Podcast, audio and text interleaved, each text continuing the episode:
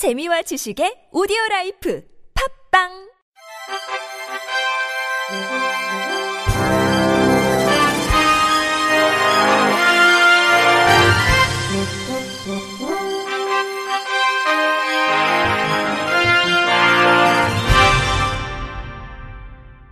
청취자 여러분 안녕하십니까? 11월 15일 수요일 KBIC 뉴스입니다.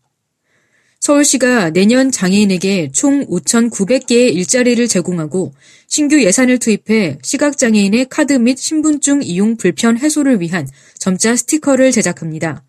서울시는 이 같은 내용을 포함한 2018년 예산안을 31조 7,429억 원으로 편성해 지난 9일 서울시 의회에 제출했습니다. 복지 예산의 경우 올해보다 12% 증액된 9조 8,239억 원을 배정한 가운데 장애인 연금 확대, 중증장애인 자산 형성 사업 시범 운영, 시각장애인 바우처 택시 확대, 서대문 농아인 복지관 별관 증축 등 장애 유형별 맞춤형 서비스 제공 및 자립 기반 강화를 위해 7,514억 원을 투입합니다. 일자리 예산 중 장애인은 총 520억 원의 예산을 투입해 일자리 5,895개를 만들 예정입니다. 특히 올해 신규 예산으로 9천만 원을 투입해 시각장애인 1, 2급 7,500명을 대상으로 소지품의 제목과 비상연락처 점자 스티커를 제작, 배부할 계획입니다. 한편 의회에 제출된 예산안은 상임위, 예결위 심의를 거쳐 다음 달 15일 본회의에서 의결됩니다.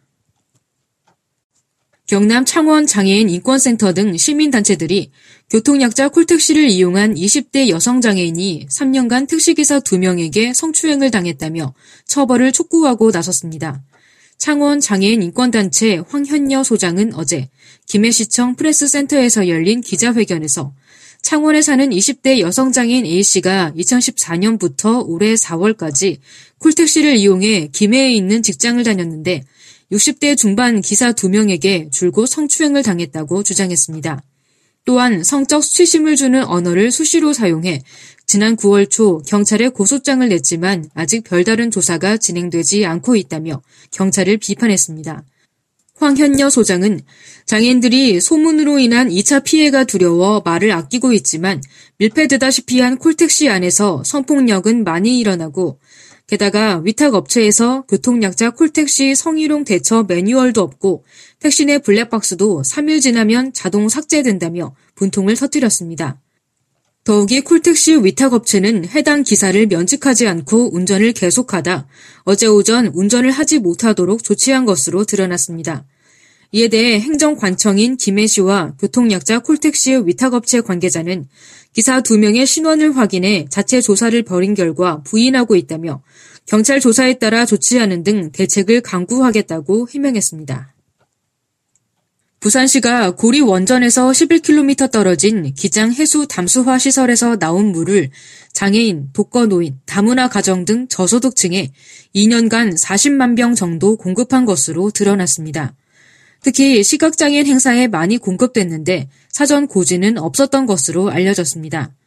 앞서 부산시 상수도 사업본부는 고리 원전에서 11km가량 떨어진 수심 10에서 15m의 바닷물을 육지로 끌어올려 담수 처리하는 시설을 2014년 완공하고 기장읍 등의 식수 공급을 추진했습니다. 반대 주민들은 지난해 1월 해수 담수 수돗물 공급 사업에 주민 찬반 투표 실시를 요구하며 주민투표 대표자 증명서 신청을 냈지만 부산시는 국가 사무라는 이유로 주민투표 대상이 아니라며 거부했습니다. 이에 반대 주민들은 부산시를 상대로 주민투표 청구인 대표자 증명서 교부 신청 거부 처분 취소 청구 소송을 제기해 지난해 9월 1심과 지난 7일 항소심에서 모두 승소했습니다. 오늘부터 만 18세 이상 중증장애인을 대상으로 한 장애인 연금을 복지로 홈페이지에서 신청할 수 있습니다. 그동안 중증장애인은 거동이 불편해도 어쩔 수 없이 읍면동 주민센터를 직접 방문해 장애인 연금 신청을 해야 했습니다. 복지부는 또 본인뿐 아니라 동일 가구 가구원의 대리 신청이 가능하도록 신청 범위를 넓혔습니다. 본인 외 다른 가구원이 대리 신청을 하려면 해당 중증장애인의 위임장과 신분증을 첨부하면 됩니다.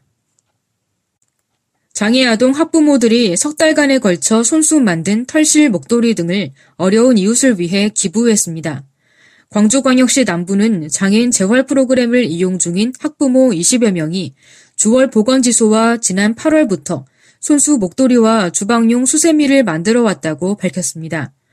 학부모들은 매주 금요일마다 주월 보건지소에 모여 한 땀 한 땀 손뜨개질을 시작해 12주에 걸쳐 털실 목도리 17개와 주방용 수세미 132개를 완성했습니다. 부모들은 완성된 목도리와 수세미를 들고 주월 이동 행정복지센터를 방문해 독거노인과 소외 청소년들을 위해 써달라며 전달했습니다.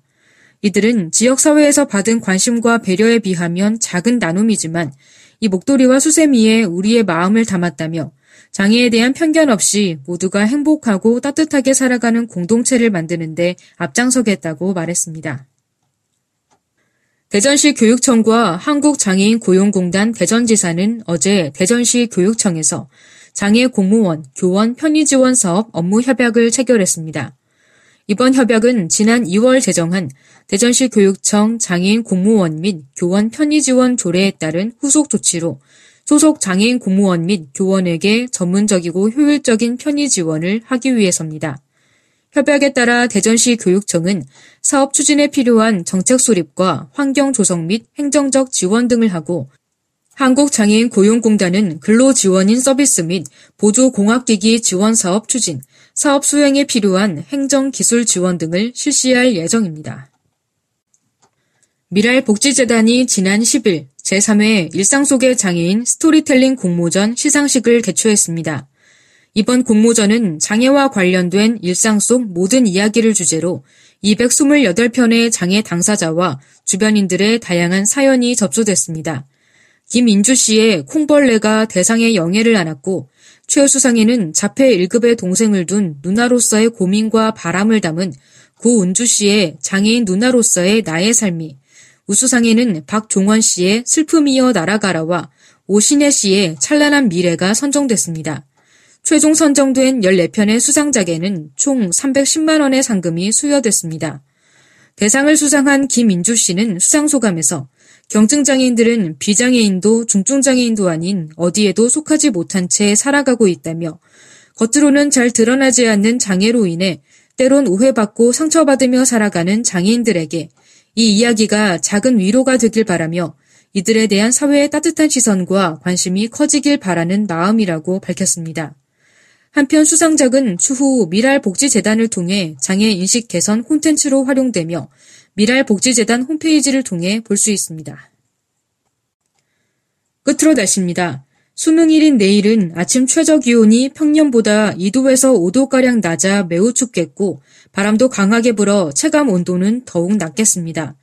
아침 최저 기온은 영하 9도에서 5도, 낮 최고 기온은 4도에서 13도가 되겠습니다. 바다의 물결은 서해 앞바다에서 0.5m에서 1.5m, 남해 앞바다 0.5m, 동해 앞바다 0.5m에서 2.5m로 일겠습니다. 이상으로 11월 15일 수요일 KBRC 뉴스를 마칩니다. 지금까지 제작의 이창훈, 진행의 홍가연이었습니다. 곧이어 장가영의 클래식 산책이 방송됩니다. 고맙습니다. KBRC